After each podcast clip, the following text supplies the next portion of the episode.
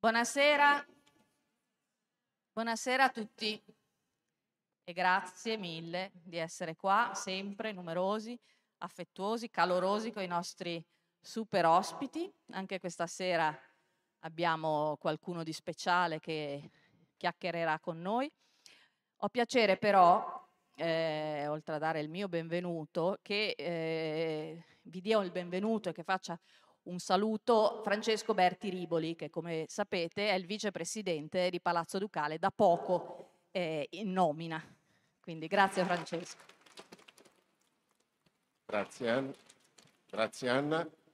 È la mia prima volta che salgo in questa veste qui a Palazzo Ducale, quindi vi intratterò per le prossime due o tre ore in modo tale che Battute a parte, eh, grazie, grazie di essere, grazie innanzitutto a Anna, grazie ovviamente a Palazzo Ducale che ospita oltre alla mostra anche questa iniziativa che entra in una serie di iniziative che eh, Anna, co-curatrice di questa mostra, è già co-curatrice di una mostra nel 2004 dedicata a Rubens e all'età dell'oro, ehm, è un momento importante per Genova dedicato a un personaggio che 400 anni fa, il motivo della mostra è per celebrare i 400 anni di un volume eh, preziosissimo che è peraltro stato più volte eh, ristampato da eh, capaci editori genovesi e che è in vendita anche in, queste, in, in questo periodo, proprio un libro che Rubens dedicò a un vizio che i genovesi avevano. Stasera si parlerà di famiglie. Le famiglie genovesi che avevano tanti pregi, qualche difetto, erano un pelino litigiosi e quindi proprio per questo motivo qua erano controllati da una forma di governo molto eh, veloce nel ricambio, queste famiglie diciamo commissionavano palazzi e Rubens ha ricostruito la storia di questi palazzi dando anche peraltro una forma alla strada nuova. Quindi Rubens è un personaggio che dopo 400 anni è ancora attuale e, ed è anche attuale, vedevamo poco fa, nelle valutazioni delle aste perché è un pittore che ha prodotto tanto, ha prodotto tanto per i genovesi, ma ha prodotto in tutte le corti europee. Genova 400 anni fa era al centro del mondo, tutti noi genovesi dobbiamo fare l'impossibile perché Genova continui a essere sempre al centro del mondo, non per essere campanilisti, diciamo Genova, diciamo la Liguria, diciamo l'Italia, diciamo la nostra civiltà, perché siamo veramente, dobbiamo essere orgogliosi del fatto che le cose più belle noi le abbiamo qui, le, le abbiamo sotto i nostri occhi. Un paio di giorni fa, come Confindustria, eravamo in questa sala e tutti hanno apprezzato la bellezza di questo posto.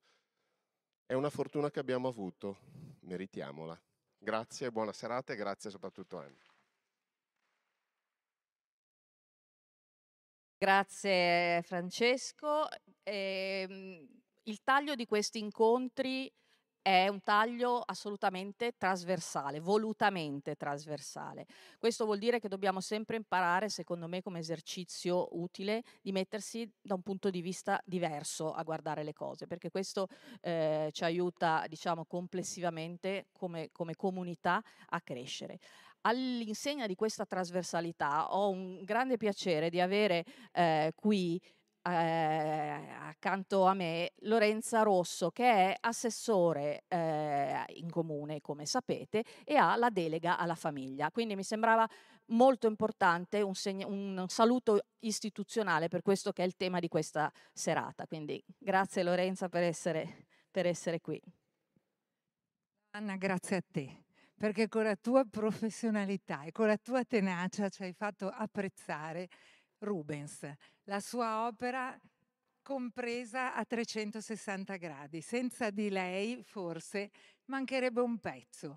E oggi ha voluto questa, questa parte legata a Rubens e alla famiglia, ma tante altre sono le esperienze di Rubens in città che ci ha portato Anna, eh, con un'autrice eh, di cui sono veramente emozionata di essere qua per, con lei davanti, dopo aver letto molti dei suoi libri e, e, soprattutto una donna. Siamo nella settimana della violenza contro le donne eh, che culminerà domani, quindi io come assessore alle politiche sociali ho fatto tutto il percorso con le associazioni in questo periodo, una donna davvero... Eh, che, boh, che, rappresenta proprio nella sua lotta anche nel suo accompagnamento alla disabilità, quindi proprio a tutti i temi cari, cari a me che sono assessore alle politiche sociali, ma cari a questa giunta e a tutta l'amministrazione.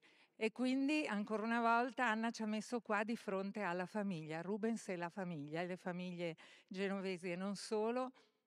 E quando siamo davanti a questi dipinti ci porta a, a farci delle domande, quindi Chissà, quella donna così ben rappresentata, così ricca, così, eh, boh, così grande, e poi com'era?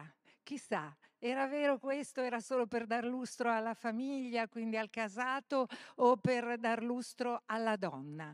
E quando rappresenta questi bambini così eh, così curati nei particolari, ma davvero era questa la posizione dei bambini all'interno della famiglia? Ecco, sono domande che oggi ci poniamo pensando alla famiglia come a un, a un luogo dove an- ancora oggi pensiamo che possa davvero farsi la differenza.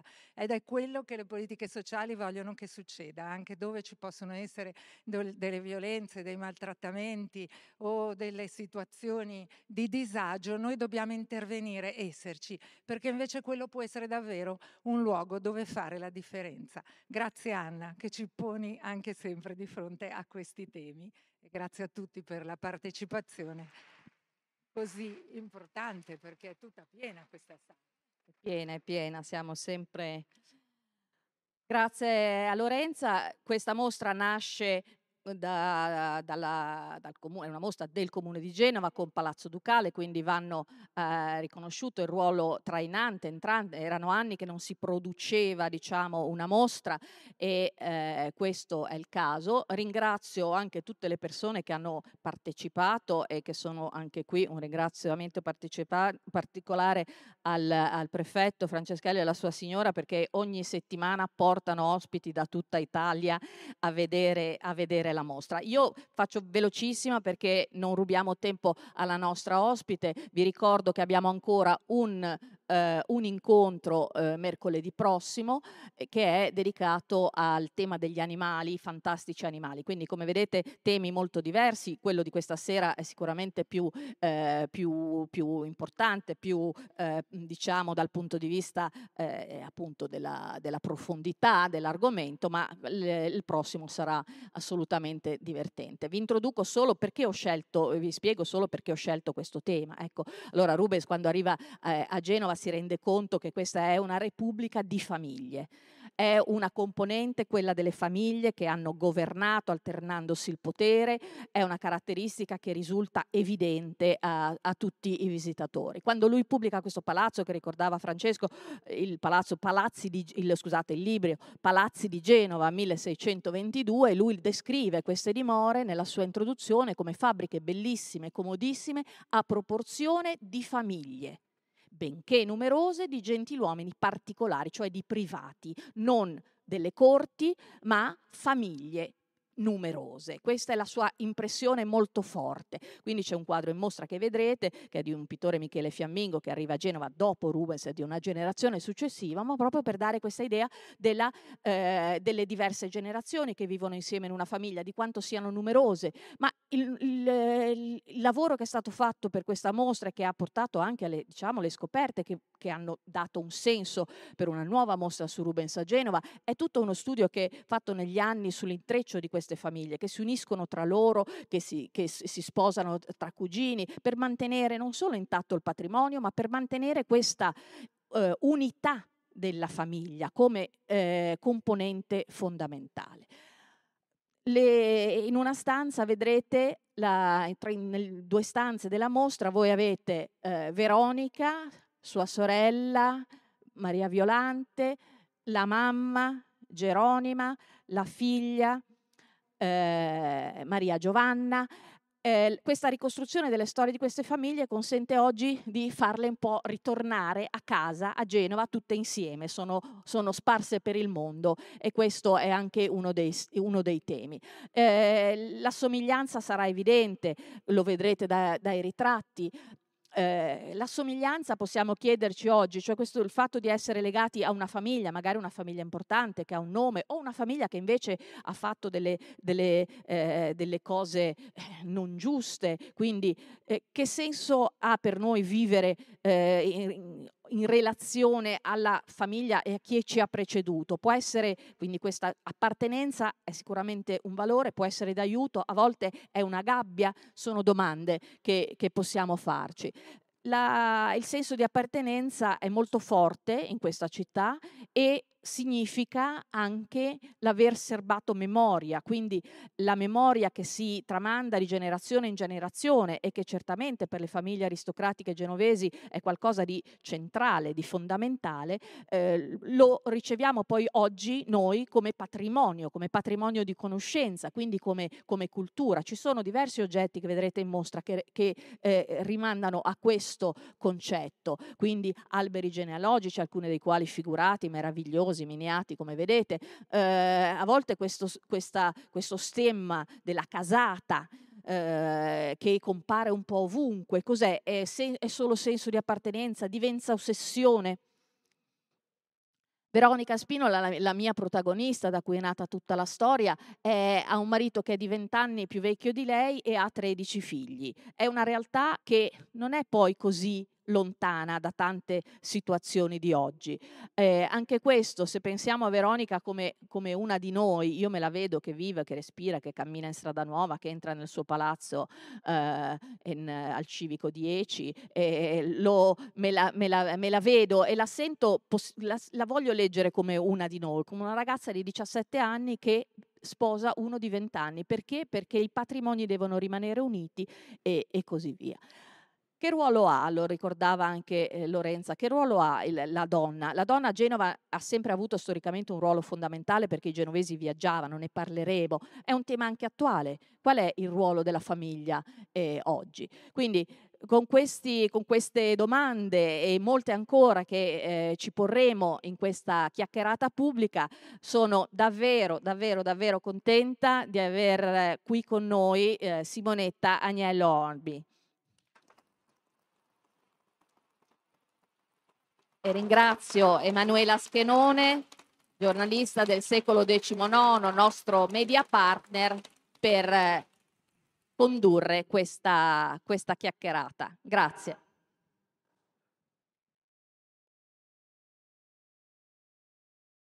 Buonasera, buonasera a tutti.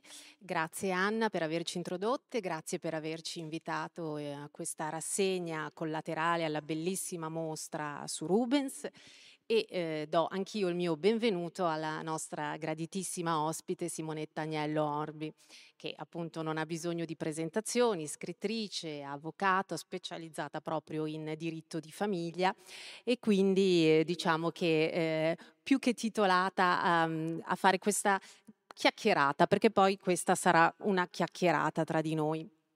Una chiacchierata che parte dal, dalla pittura di Rubens, quindi parte dalle immagini e arriva alle parole. Giochiamo un po' tra immagini e parole. So che lei oggi eh, ha visitato la mostra insieme ad Anna, quindi così eh, a pelle le chiedo eh, la prima parola che le viene in mente guardando un quadro di Rubens, guardando la pittura meravigliosa di Rubens.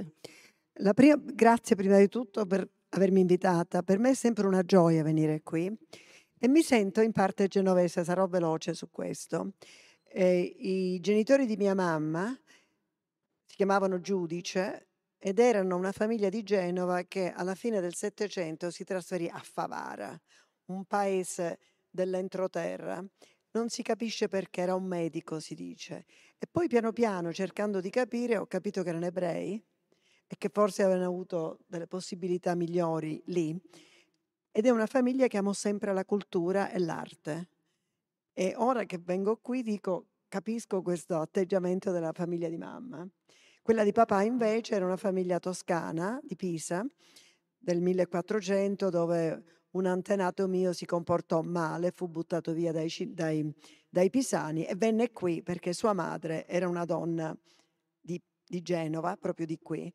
E la famiglia gli disse vattene in Sicilia dove avevano, credo, delle navi, per cui sono andati lì, per cui ho pure un sangue genovese e saggio di questi parenti che dissero tu vattene, tu resta, eccetera. Ha ancora parenti a Genova? No, Eh, ormai no, valli a siete trovare, siciliani da trovare, generazioni. valli a trovare perché il papà si chiamava Agnello, sua madre però non sappiamo come si chiamava la mamma del suo antenato.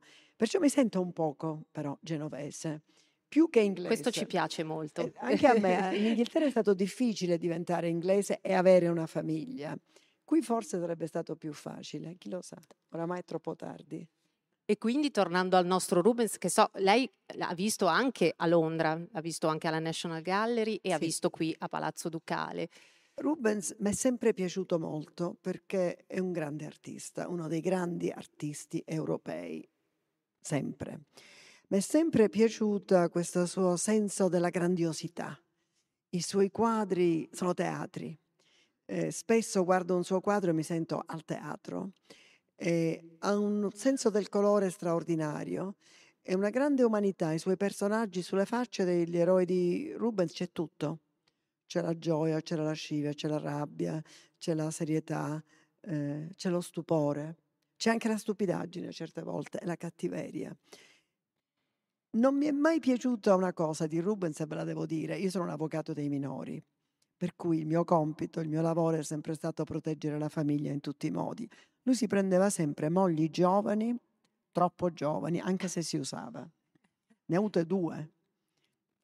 Una proprio da vecchio, l'altra da uomo. Questo non mi piace. che però gli ha ispirato tanta, Avrà ispirato quello che vuole. Dici, cos'è che non ti piace di Ruben? Tutte queste mogli troppo Questo deve giovani. Tra l'altro abbiamo visto anche che c'era una bella differenza di età tra la Maria Violante Spinola Serra e il marito, quindi insomma era Sempre così. tipico dell'epoca. non, siamo- però... non andiamo d'accordo. Ma è bello che, anche che non penso che è sempre un uomo perfetto. no, assolutamente. vecchio È soprattutto. bello vedere l'uomo dietro all'artista, no? Lì È sì. bello dialogare proprio con Quello è l'arte e vedere quello quello, è che ci dice, quello che Dopo quello che ho detto vi dico è una meraviglia Rubens. Però Sente, se dovesse inventare una storia, scrivere un romanzo partendo da un quadro di Rubens, che tipo di storia sarebbe? Allora, Rubens amava scoprire il bello. Rubens amava la grandiosità. A Rubens piaceva una bella casa, una bella moglie, come sappiamo. E, e questo mi piace di Rubens, questo olandese che voleva godersi la vita e fare godere gli altri da come la descriveva e ci riusciva bene. E questo per me è un grande punto a favore di Rubens. Eh, un uomo che parlava tante lingue, che viaggiò enormemente, che ebbe successo meritato dovunque. Io non sapevo che in Inghilterra fosse così famoso. Non solo andò in Inghilterra a invecchiare, gli diedero pure un titolo. Gli inglesi non le davano facilmente, né allora né ora, agli stranieri. Lo ebbe e lavorò lì. E nell'insieme, in tutte le opere di Rubens, lui aveva assistenti ovviamente, che rispettava molto. Mi sono edotta un poco su Londra. Rubens pagava bene. I giovani che completavano magari il cielo, che gli preparavano il sottofondo di un, Mm. di un quadro, cioè era un uomo che apprezzava il lavoro degli altri e che li aiutava perché molti di questi poi diventarono pittori non grandi come lui, ma grandi pittori. Questa è una storia bella di Sì, ha Rubens. saputo crescere nuovi Sì, talenti. mogli bambine, insomma, ma si usava così. Se pagava bene, forse allora è stato poco a Genova, non ha acquisito certe la proverbiale so, avarizia. pagava, pagava, questo si è sempre detto. Senta, restando su- sui quadri che abbiamo visto, sul discorso che ha fatto Anna, quindi la famiglia è, è centrale, è centrale nella pittura di Rubens, in generale eh, nelle arti, nella letteratura. Eh, di un tempo, ma anche di oggi. Oggi torna grande protagonista la famiglia, anche al cinema, nelle serie televisive e, e sembra andare però un po' in controtendenza con quello che vediamo, cioè nella società sembra un po' scricchiolare eh, il, il concetto di famiglia. Allora le chiedo, ha ancora un senso oggi parlare del valore della famiglia? Deve averne, non è se lo ha o non lo ha.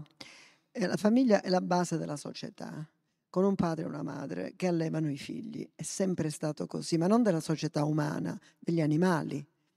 Eh, I gatti li abbiamo tutti in casa, la mamma gatta, il papà non c'è, ma lì è un'altra storia. Eh, ma la mamma gatta li cura, la cagna li cura, eh, la cavalla cura il suo puledro, le scimmie adorano i loro bambini. Io ho vissuto in Africa, eh, genitori affettuosissimi, madre e padre, nel, campo, nel caso delle scimmie. Cioè gli animali un certo di un certo livello hanno questo senso enorme della famiglia, tanti altri no. I pesci fanno le uova e lì vanno dove vanno a finire, ma quando si produce un essere che può respirare da solo e che vive e ha bisogno della madre all'inizio, la famiglia è fondamentale nel mondo animale come in quello umano. Oggi non ci si pensa più alla famiglia. Viviamo in un mondo in cui siamo egotisti, che è una brutta parola. Essere egoista è brutto pure, perché l'egoista sa che dovrebbe fare qualcosa per altri, però dice lo voglio per me. L'egotista a me fa più paura perché è quello che non conosce il significato di dover fare qualcosa per gli altri, vede solo se stesso. E nel mondo di oggi, io sono un avvocato di famiglia, ho visto tanti clienti, non soltanto inglesi, ma di tutto il mondo, in cui ci si sposa per amore o ci si sposa per attrazione o ci si sposa perché si vuole andare a vivere all'estero, o ci si sposa perché l'altro è bello o bella o ci si sposa per ehm, desiderio ma non ci si sposa pensando a una vita in comune come può avere un effetto in quella vita in comune se si ha una famiglia. Non si parla mai di quello che avverrà dopo.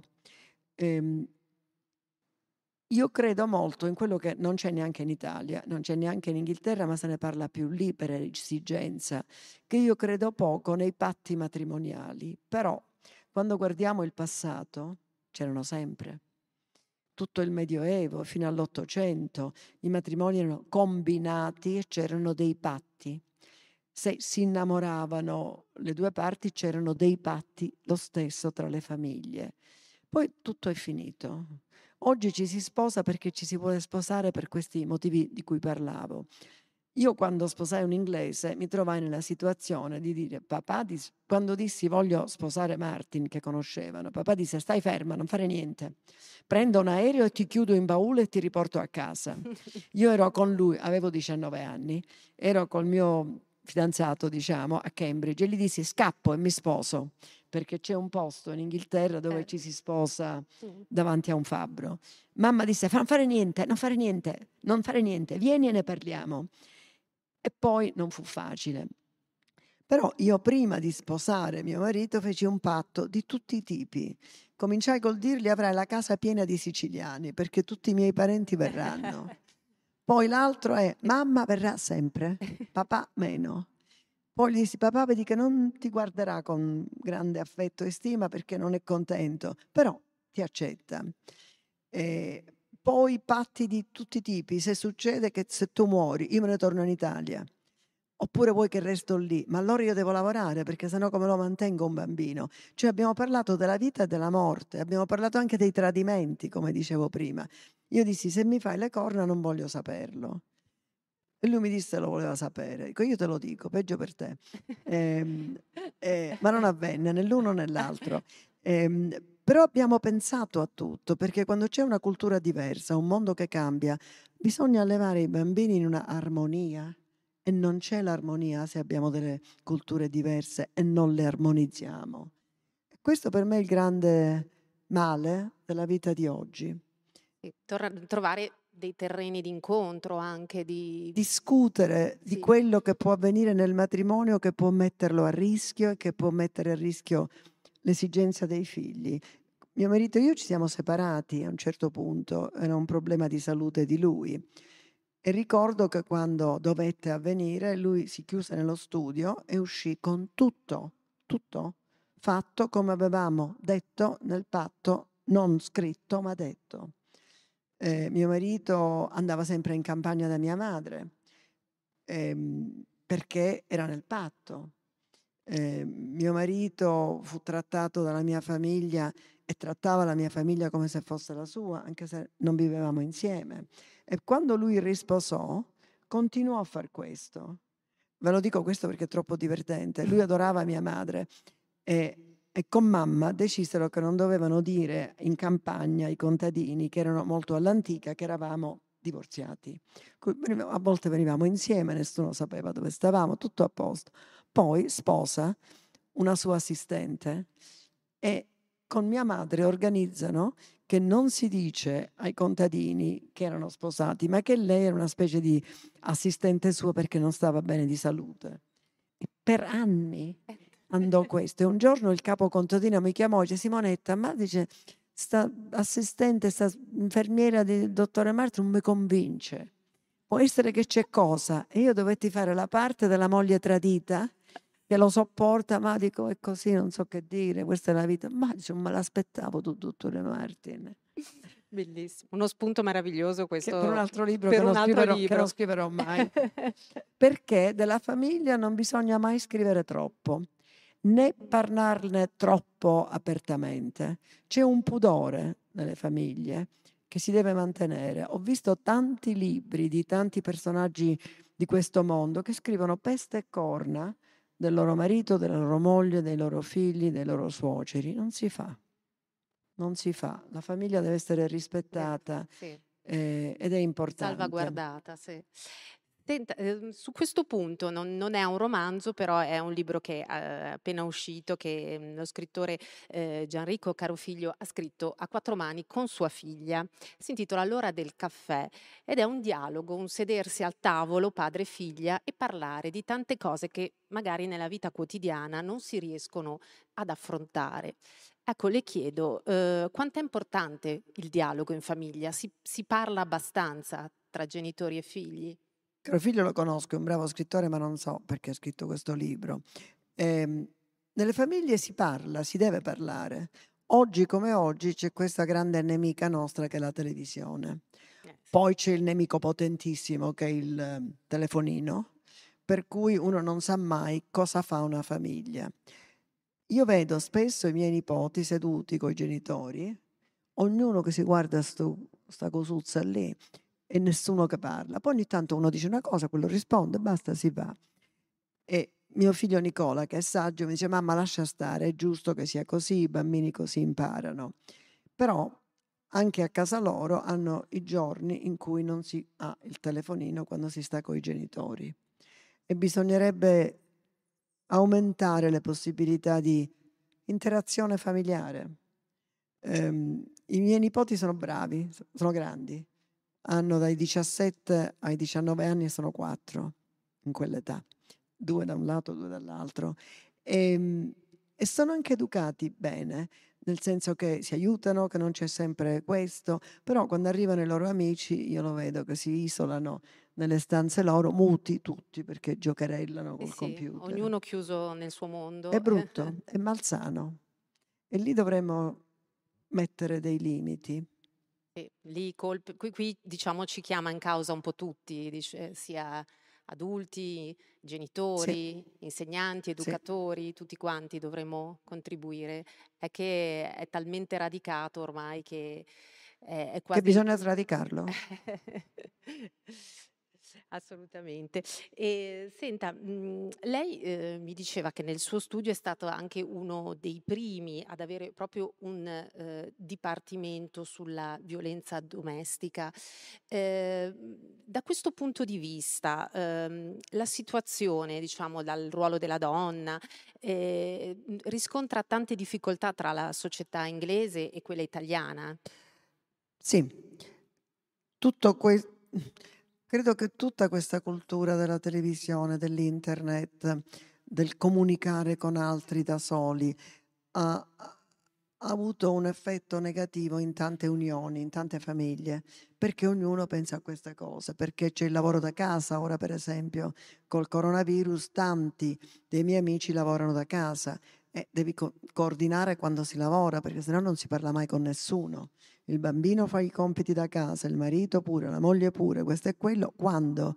Quando si mangia insieme. Eh, il mangiare insieme è diventato tante volte qualcosa che si fa solo la domenica o neanche la domenica. Questo per me è molto triste perché il mangiare, torno a dire, siamo l'unica specie che sa cucinare e cambiare il cibo, per cui è quella che ci ha insegnato a ragionare, a migliorare. Il mangiare insieme è fondamentale proprio. Spesso è un mangiare che il ragazzo si fa il piatto e dice scusate se ne va a guardare la televisione la famiglia lo accetta anche perché la famiglia deve essere un focolaio di lavoro in comune o per la comunità. Devono esserci compiti dei vari figli, compiti dei genitori, bisogna avere momenti di conversazione perché è questa la famiglia. E quindi tante situazioni, tante eh, casi eh, drammatici di, di, di disagio, di, di, violenza anche nelle famiglie, comunque possono affondare le radici in una situazione di questo tipo? Sì, è anche quello che è cominciato di recente, spero che non cresca di più, dei suicidi, sia di bambini che di adulti. Col coronavirus c'è stato un aumento, non è enorme, ma c'è stato, si può spiegare in tanti altri modi, però tanta gente la vedo infelice. Questo, diciamo, eh, sì, è il prodotto di, di, di una società che non, che non, ci consente di, di crescere eh, in modo armonioso. Eh. E in cui la famiglia non ha un ruolo perché non sa di averlo. Eh, col coronavirus, torno a dire, le famiglie erano tutte a pezzi perché c'era un figlio là, un figlio là, non poteva spostarsi eccetera. E questo isolamento è brutto. Poi si trovano, penso ai giovani più che altro, ci sono sempre le cattive amicizie, ci sono sempre le opportunità di guadagnare di più, di divertirti in modo malsano. Eh, io credo che l'essere umano migliorerà, io credo che questo periodo finirà, ma non è ancora finito e spero che tutto ritorni non come prima, ma anzi meglio di prima. Io vivo sempre di speranze, altrimenti non sarei qui. E, ehm, e bisogna dare importanza a questo, ma bisogna pensarci sul serio la famiglia, prenderla sul serio. Eh, bisogna dire se c'è una zia che non conosco ma non sta bene, vado a vederla. Bisogna godere, imparare a godere del piacere di mangiare insieme a tanti e chiacchierare. Eh, per i giovani ora, con questo isolamento del coronavirus, a volte mangiare con altri è diventato una cosa che non fanno. È triste è vederlo. Non so se sia lo stesso in Italia. In Inghilterra è proprio così. è così. C'è questo isolamento che non può far bene perché noi siamo esseri gregari, dobbiamo stare tra di noi, non possiamo vivere da soli, non, non esiste. Ma io spero che, abbia, che, impareremo molto da tutto quello che c'è.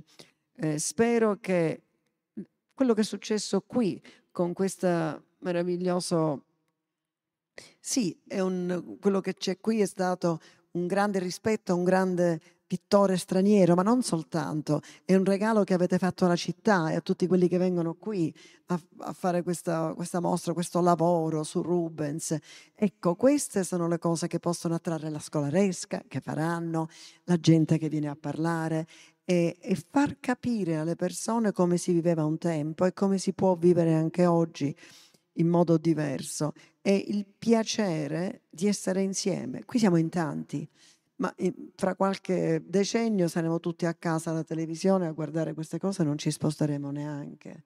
Il mondo è diventato veramente strano e dobbiamo dire no. Il progresso è bello, ma deve essere al nostro servizio, non che noi diventiamo gioco quasi di quella che ehm, è un'aberrazione. Prego, inserisco un attimo, solo perché eh, Simonetta ha, eh, ha, fatto riferimento eh, alla mostra e all'idea di capire come si viveva. Allora, visto che l'abbiamo vista mh, con una certa attenzione, mi chiedevo che, che idea ti sei fatta e che cosa ti ha colpito di come vivevano allora? Ecco, guardiamo questo pubblico che, che era al buio e che è qui ad ascoltarti, eh, mi faceva piacere che, che lo vedessi. E, ehm, quindi che, che, mm, che cosa, cos'era la famiglia, come viveva, che idea ti sei fatta dalle immagini e dal materiale eh, che, che, hai visto, visto che hai fatto riferimento a, que- a, questo passato che in qualche modo ci deve insegnare qualche cosa? Rubens era uno scrittore carnale che si vedeva da quello che, che dipingeva, una faccia sola, basta. Eh, Rubens amava la vita. Io non so quante mogli ha avuto, quanti figli ha avuto dalle mogli, forse da altre, non sappiamo di Rubens, però diciamo l'impressione mia era che gli piacevano le belle donne. E l'impressione... Eh, eh? E non so che facesse perché non lo so. Spesso aveva le mogli, ne ha avute due lui, due ne ha avute, no? due sole, giovanissime, molto più giovani di lui, le ha dipinte in tutti i modi, spesso nude, e così era, e uno l'accetta. Eh, però chissà quante altre modelle ha avuto, chissà che altro ha voluto fare. Rubens godeva della vita e l'impressione che io ho di Rubens è di una persona che conosceva i suoi limiti. Non è mai andato, per esempio, al di là di questa grande nudità che vediamo, che potesse essere minutamente pornografica. Proprio non l'ho visto. Invece a volte in certi altri dipinti potrebbe essere un inferno, da un grande pittore dove per far vedere quanto è brutto e quanto è il comportamento di certa gente lo fa vedere in modo che la gente può copiarlo. Per cui Rubens mi sembra che avesse una sua moralità. E mi piace pensarlo perché è stato uno dei più grandi pittori del nostro, io lo chiamo del Rinascimento, anche se era proprio alla fine, no? Però lo vedo rinascimentale nel contesto inglese, dove l'ho conosciuto perché a Palermo del, ci sono delle opere di Rubens, ma in un modo o nell'altro non le ho mai viste come opere d'arte, perché erano in delle chiese dove non andavo. Al museo non credo che ce ne siano. Londra è piena di opere di Rubens ed è una gioia vederlo. Non è solo il colore, è il coraggio di questo uomo di dipingere, di comunicare con noi la volontà di fare qualcosa per il, per lo spettatore è molto chiara in quello che lui fa. E la mi capacità di, di, intrattenere. Io mi sono fatta l'idea che a Genova abbia trovato un terreno fertile per le sue, le sue avventure pittoriche, per le sue rivoluzioni, per le, per le sue, anche per il suo osare, no? in questa società comunque colta. E qual è il ruolo della, della, cultura in questo senso, anche per la maturazione dei, dei valori, quindi lo dico anche rispetto, rispetto, alla famiglia. Genova era una città colta in quel momento, lui si trova a proprio agio anche per questo. No? La cultura è fondamentale perché la cultura non è solo quello che si sa, la volontà di imparare. La cultura è sempre assetata. Se c'è una cultura che dice va bene così, mettiamola da parte. E Genova è piena di questo, ma Genova non è solo piena di questo, prima di tutto è una città sulle montagne, è una città che scende al mare, è un teatro, e vede sempre il mare. E quando dal mare si vede Genova si vedono queste meraviglie, questi palazzi meravigliosi col verde. C'è il verde di Genova che è incredibile. Ci sono città pure come Genova che sono su un, su un promontorio, ma non con questo verde non con queste facciate messe lì per dire quanto è bella la vita, godetemi. Ci sono dei palazzi meravigliosi dove la facciata più bella è nel cortile, dove non c'è nessuno. A Genova la bellezza, la gioia di vivere è messa lì per dire godine, non puoi, ma lavora, forse riuscirai a farcela. Forse questo messaggio Genova l'ha dato così bene ai suoi genovesi che è sempre stata una città in salita. Ed è incredibile questo, io non l'ho mai visto in nessun altro paese del mondo, questo desiderio che la bellezza di casa mia ne godete anche voi. Strano. E questo messaggio Rubens l'ha fatto proprio, questo messaggio di bellezza. La, e la famiglia in tutto questo è importante. E l'ha portato poi nel mondo, l'ha, sì. portato in, l'ha, portato nella sua arte, perché anche grazie a Genova ha innovato l'arte, è stato un grande innovatore, quindi eh, un piccolo merito anche di Genova c'è in questo. Ha un grande merito, che forse Genova non pensava che sarebbe stato così, però è ancora più esatto, bello. Esatto. Cioè l'ha fatto perché ha detto questo dipinge bene, gli faccio fare questo, quello, aggiusta quello, quello resta, ci sta, e poi torna infatti lui. Sì, sì torna, torna. E, ehm, nelle sue, nelle sue, donne vediamo appunto delle, delle, grandi dame genovesi che, come eh, diceva prima eh, Anna, ehm, avevano già un ruolo importante, avevano una certa autonomia, pur essendo nel Seicento. Ehm, parliamo un po' dei suoi romanzi. Lei in quale personaggio eh, femminile ha raccontato una storia di emancipazione? In che modo l'ha raccontata? Beh, C'è una donna che si conquista la sua emancipazione?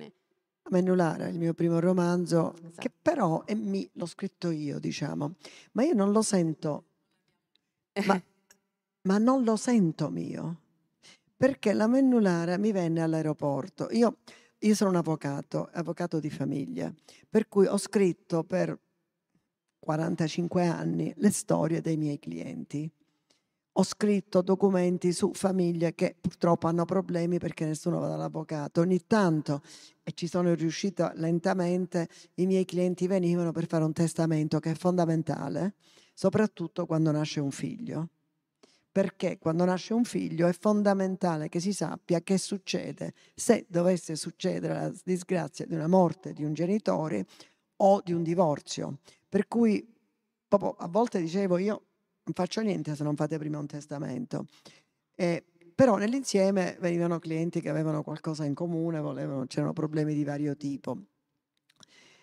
Io credo enormemente sulla grande umanità di Genova, credo enormemente sull'importanza nel mondo della famiglia e del condividere e in questo la vita che io ho avuto è la vita che Genova ha avuto, perché la gente viene e va da Genova, è straordinaria. Ho scoperto, dico scoperto, che per esempio quando la famiglia di mio padre nel 1400-500 fu buttata fuori da Pisa, un certo Francesco Giovanni dell'Agnello, che si era nominato Doge di Pisa, andò a Genova perché sua madre era una, una signora ricca di qui, e, che era sua madre. Non lo sapevo che avevo io questa antenata genovese.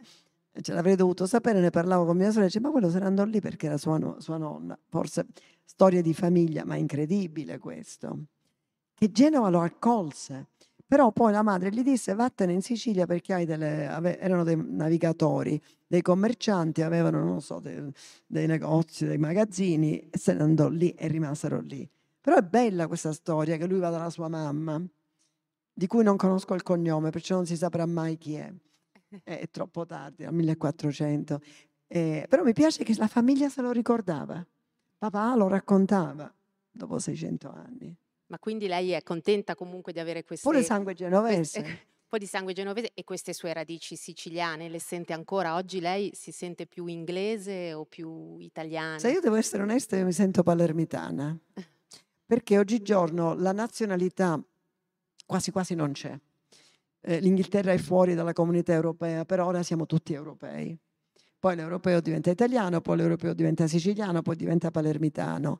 Certo, Palermo è la mia città, la adoro, non ci vivo, sono contenta di non viverci perché quando io mi sposai mia madre mi disse guai a te se quando io sono vecchia tu vieni a Palermo a badarmi, escludendo che lei venisse a Londra dunque, sin dall'inizio. Insomma, eh, dico mamma, guai a te, il tuo posto è coi tuoi figli. Dico, mamma, e se c'è un figlio in una città e in un'altra? Mamma ci pensò e disse ti metti in mezzo. Per cui ebbi da mamma però questa grande libertà di non venire quando lei stava male. Mia madre morì e non c'ero. Per me era quello che lei avrebbe desiderato, anziché avermi lì perché voleva che stessi coi figli. Ora, non lo sapremo mai ovviamente. Per cui, però Genova per me, c'ho tutte queste connessioni. Ecco, ma con, con, che occhi guarda oggi la Sicilia? Ad esempio, parlavamo l'altro giorno quando ci siamo sentite per l'intervista, la Sicilia che troviamo eh, come sfondo di, di tanti grandi romanzi, proprio restando sul tema familiare, di grandi saghe familiari, a cominciare dal, dal Gattopardo. Che, che Sicilia è? Allora, la Sicilia è un'isola sfortunata, è sempre stata dominata dagli altri lo trovo per me una vergogna, mi brucia. Vennero i Fenici, voi lo sapevate? Vennero i Fenici, lo sapete voi, io l'ho imparato nel Libano che il pane e panelle l'hanno portato i Fenici, neanche il pane e panelle ci danno come palermitano, viene dai Fenici tutto quello che c'è in Sicilia in genere viene da chi ci ha dominato e ci ha portato. E non è che siamo stupidi, però siamo abituati al dominatore. Per me questo è un gran dolore. Ehm, però vi ha dato anche ricchezza, ricchezza. Ehm, dal punto di vista eh, proprio di apertura mentale, culturale. Cioè che tutta questa gente che è venuta ci ha aperto la mente? Guardi, le leggo una, una citazione che mi sono annotata di, di Camilleri. Diceva, abbiamo il sangue di 13 dominazioni. Noi siciliani abbiamo l'intelligenza e la ricchezza dei bastardi, la loro vivacità e arguzia. Sembra... Andrea era un mio grandissimo amico e io vengo qui, sono stata da Rosetta, eh, sua moglie, per cui Andrea è il più grande scrittore siciliano di questo secolo che non è mai stato riconosciuto né in Sicilia né in Italia né da quegli ignorantoni del premio Nobel. Ho fatto il mio discorso. fatto discorso. Eh, Andrea dice questo, Andrea è sempre gentile. Anch'io penso che la Sicilia ha guadagnato dalla gente che è venuta, il che non significa che deve essere una costante colonia. Eh, però vi dico una storia bella della Sicilia. Voi sapete che a Palermo si mangia il pane e panelle? Sì. È una farina di ceci che c'è anche qui. Per cui diciamo abbiamo due cose in comune. Chissà se venne da voi, ma invece io mi sono trovata tempo fa, cioè due anni fa, prima del lockdown, uh, nel Libano, ero da sola. A me piace viaggiare da solo così imparo meglio.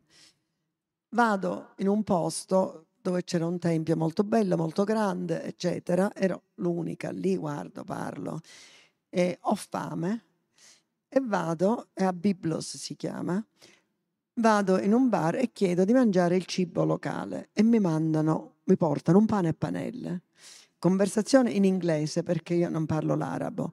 E io dico, questo Palermo, io, pane e panelle, uguale, cerco di comunicare. Quello mi dice no, io, io qui uguale, mangio uguale. Chiamano un intro, uno che viene a farmi da traduttore e finalmente il traduttore dice signora lei non ha capito niente. Lei lo sa che Palermo era una città fenice? Ma dico, non me lo ricordo, c'era un muro una volta. No, dice, è stata fenice per 400 anni, dal 700 al 300 per capirci. Dice il pane e panelle gliel'abbiamo portato noi per insegnarvelo. Cioè questo è il pane e panelle. E da lì ho capito una cosa straordinaria. Il pane e panelle in Sicilia era a Palermo e basta. A Bagheria non c'era, a Mondello non c'era. Nel resto della Sicilia non lo conoscevano, perché era una cosa loro. Cioè non si doveva dare agli altri perché indicava la tua appartenenza al Libano. Si scordarono il Libano, ma le panelle no. E, e se il pane e panelle ora si mangia dovunque, non è mai buono come quello di Palermo, perché i panellari di Palermo non danno la loro ricetta. Ancora no.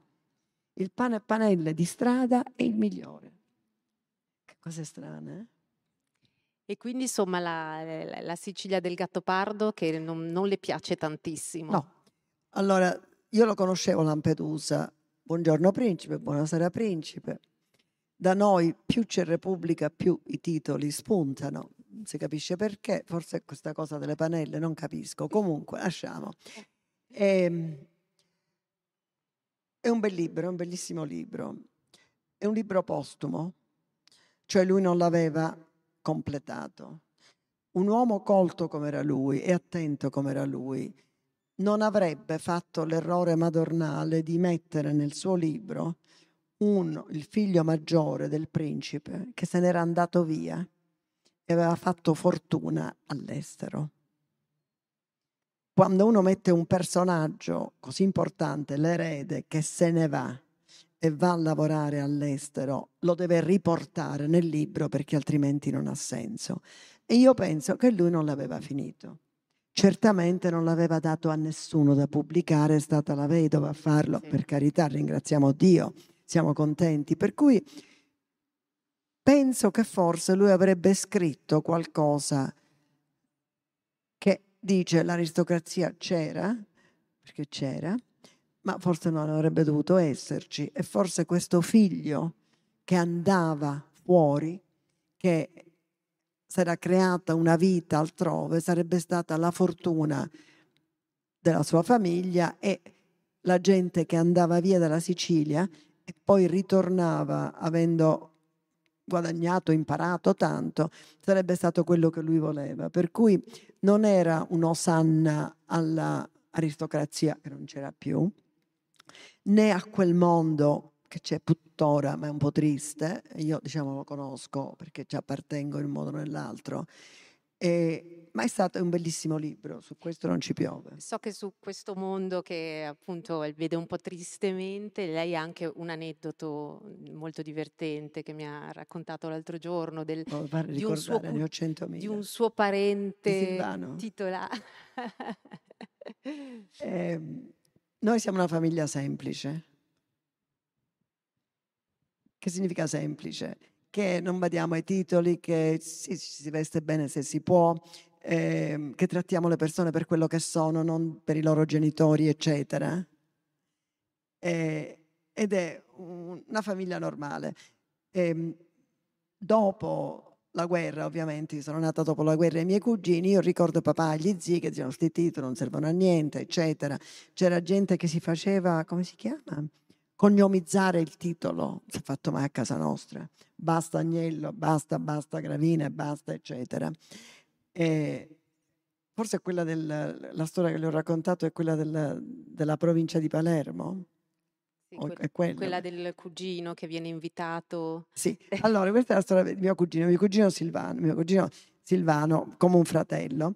Zio Peppino, mio zio, è un principe perché c'erano tanti titoli in Sicilia perché per tenere tranquilla la popolazione davano titoli.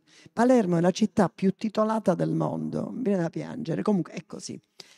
Eh, zio Peppino ha un bel titolo, è morto ora, aveva sposato zia Teresa, la sorella di mamma, ma erano cugini in primo grado perché ci sposavamo sempre tra di noi perché, perché la famiglia ti controllava, che ne so, così fu. E, ehm, e un giorno prendevamo il caffè dopo pranzo insieme e dice viene una delegazione della provincia. La provincia di Palermo comprò negli anni 30 Palazzo Comitini da mio zio che era giovanissimo, gli erano morti due fratelli ehm, ed era diventato l'erede e lo vendette contento perché era un palazzone enorme che non si poteva tenere. Si prese degli, lampadari e basta. E la provincia aveva mandato una, mandava una delegazione allo zio per chiedergli qualcosa ed eravamo tutti insieme dopo il pranzo perché si prendeva il caffè insieme. Si sa che vogliono, boh, vediamo. E arrivano questi tre signori della provincia. Principe, principe, buongiorno, buongiorno. E se vogliamo dirle che noi vorremmo eh, avere, festeggiare il millenario dell'arrivo della famiglia da cui discendeva mio zio e i 70 anni, 80 anni di questo dice facendo una grande inaugurazione e vorremmo che venga lei. Dice Peppino, io dice, sono un uomo timido, io vado sempre in campagna, non faccio vita di società, francamente, dice no, perché sono qui? Dice, ma lei dice perché mi vuole lì? E dice per fare vedere l'erede di Ruggero I. Ah, dice, guardi, questo glielo spiego io subito. Se lei pensa che in mille anni non c'è stato un cornuto nella mia famiglia, al che zia Teresa, sua moglie e cugina, prima, dice Peppino, che dici? Dice, no Teresa, io non parlo di mia madre o di te. Dice qualche cornuto in casa Comitini c'è stato, lo sai del passato.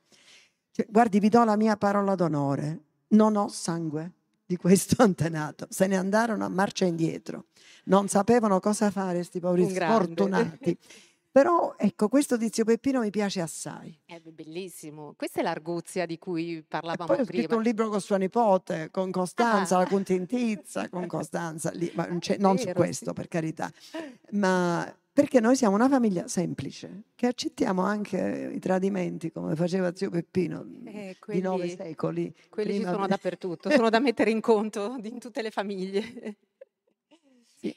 E, ehm, rispetto eh, torniamo a Londra, all'Inghilterra, dove anche lì c'è una grande tradizione di grandi famiglie eh, nobili, aristocratiche. Eh, lì che ruolo hanno ancora oggi? Che, che peso hanno? Che eredità han, hanno lasciato sulla, sulla società, sulla cultura inglese? Io ne conosco pochissimi, per cui parlo per quello che mi diceva mio marito, che andava a scuola ed era amico di questi. Eh, L'Inghilterra, come sapete tutti, ha un periodo difficilissimo per ora. La Gran Bretagna oggi c'è, domani può non esserci. La Scozia parla di separarsi, è un momento molto brutto per l'Inghilterra come nazione. Come monarchia, io non l'ho mai capita la monarchia, a me sembra una crudeltà imporre a un figlio di fare il lavoro del padre, punto e basta. E se poi questo figlio non vuole farlo, trattarlo male, ancora peggio. Eh, però piace, piace anche a, Piace. piace anche a loro, perché a un certo punto uno dice se devo fare il cretino divento cretino, eh, perché è assurdo pensare al giorno d'oggi che ci debba essere una famiglia che per motivi di sangue rappresenta un, una nazione, non, non, ha logica, però è così, lasciamo stare, c'è di peggio diciamo. Eh, Penso che l'Inghilterra sia in un momento di grande degrado e confusione, mi dispiace perché io ci vivo, sono anche cittadina britannica. Hanno tanti meriti gli inglesi in tante cose, per cui non è un popolo da disprezzare, non hanno mai fatto gli orrori che hanno fatto i loro cugini tedeschi col nazismo, per esempio. Eh, sì, nelle colonie non sono stati un granché certe volte, è un popolo di grande cultura che ha accettato tanti, tanti italiani e tanti stranieri. È sempre stata una nazione che ha accettato l'esule per un motivo o per l'altro. Mazzini visse lì eh, e tanti altri. Ci sono, ci sono, delle belle cose nell'Inghilterra. Eh. Detto questo, è un momento di confusione, di rabbia e in un certo senso di degrado. Non sappiamo quello che succederà domani. E l'incertezza è il nemico peggiore in tutte le situazioni. In una nazione che ha un passato, eh, la famiglia reale. Come sta andando con Re Carlo? Io l'ho conosciuto perché a, una... a me mi capitò sta cosa. Eh, c'era una riunione, io avevo, fatto, avevo offerto il mio studio a un gruppo di signori delle isole diciamo, dei Caraibi per celebrare l'anniversario di una nave che aveva portato i primi emigranti.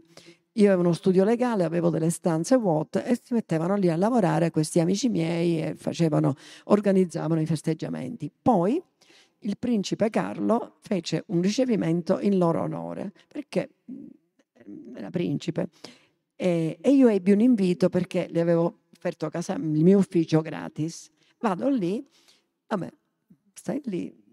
Non c'ero mai stata nella casa di Principe Carlo, non l'ho visto, giravo. Poi mi chiamano dice Simonetta, vieni, dice, fra poco ti chiamiamo perché il Principe Carlo viene in una stanza privata per vederci. Tu ci hai aiutato dandoci lo spazio, vieni anche tu. E mi trovo io sola, bianca e donna, con, to- con tutti questi uomini e dietro di noi c'era una artista nera che si era infilata lì, che saltellava dietro di tutti noi, e arriva il principe Carlo. Veniamo presentati tutti, eh, erano tutti persone colte, presidi di scuole, gente che aveva preparato questo festeggiamento. L'unica persona a cui fa domande sono io. E mi fa, da quanti anni lavorate per, pre- per preparare questa festa? Io ho detto, o gli dico io sono soltanto un avvocato che ci ha offerto una stanza gratis e non so niente di quello che fanno, oppure gli do una risposta. Io dico, invento, due anni, perché erano stati da me per due anni. Quanto durerà il vostro lavoro? Circa sei mesi. E a ogni domanda tutti facevano. Poi a un certo punto uno cominciò a darmi numeri così, perché dice, ecco quanti, da in quanti paesi dei Carabbi andrete? Quello mi fa. Speriamo quattro, ma forse di più. Comunque continuò questa nostra conversazione. Lui non capiva niente, io guardavo quelli tutti che ridevano, tutti contenti. E ho detto, povero uomo, questo qua si fa prendere in giro da tutti e non lo sa. E mi vergognai di averlo preso in giro, ma era felice perché era veloce, da tutte queste risposte. Ne farete altre? Sì, sì, ne faremo altre. Quanto durerà? 14 mesi. Ah, questo tutto, tutto a numeri perché non sapevo che dire. Eh, mi ha fatto pena il re, ora è il re. Ora è il re. Che vergogna. Che vergogna. Senta, no, mi acco- siamo in chiusura, no? Direi Eh, che perché mi sono accorta che abbiamo pag- parlato poco di lei, di, di- di lei, dei suoi romanzi. Volevo solo chiedere una curiosità. Abbiamo la, la trilogia del- della famiglia Sorci, volevo sapere se ci possiamo aspettare un quarto capitolo. Allora, la quadrilogia, quarto capitolo uscirà, Bene, però, questa è una notizia. però, non so quando, perché sarà bello forte. Ah. Ma ora ve lo dico perché non l'ho detto a nessuno, perché, non avevo, perché mi è venuto oggi in testa, Siamo tra pochi intimi, può dire. Soprattutto coinvolti, perché da quando sono qui da oggi penso sempre a questo antenato mio, Ah, eh, questo famoso antenato mio che se ne venne, interessante. che se ne andò, l'ho detto questo Sì, qua, sì, no? sì. E, e pensavo, siccome posso scrivere anche un altro libro, eccetera, sarebbe interessante parlare di queste famiglie che vanno via con tutti i problemi che ci sono di tutti i tipi, eccetera, e parlare delle città che accolgono. E dico più accogliente di Genova non ce n'è, perlomeno con la mia famiglia.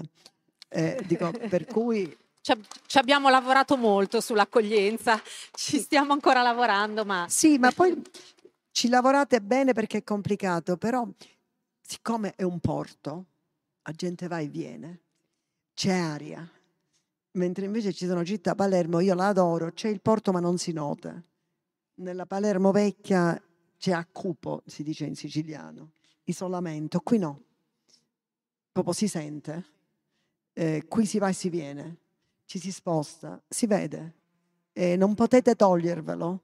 Come purtroppo le città che hanno la cupola non se lo possono togliere, ognuno è diverso. Perciò mi piacerebbe metterci Genova in qualche modo.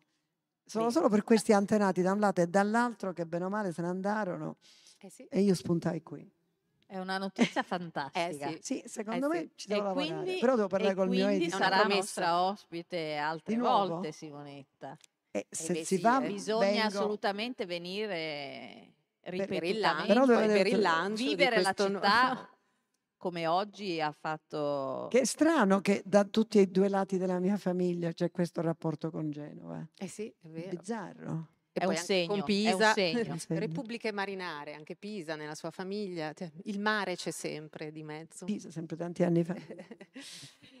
Grazie Mio, zio direbbe i cornuti sono tanti, Simonetta non hai una goccia di sangue genovese, ma io dico non si sa, Ma non si sa. non si sa, perciò va bene così. Grazie, Grazie mille, infinite. grazie Emanuela Grazie a Spianone, grazie a Simonetta Grazie. Agnello Ormi per essere stata con noi. Grazie mille.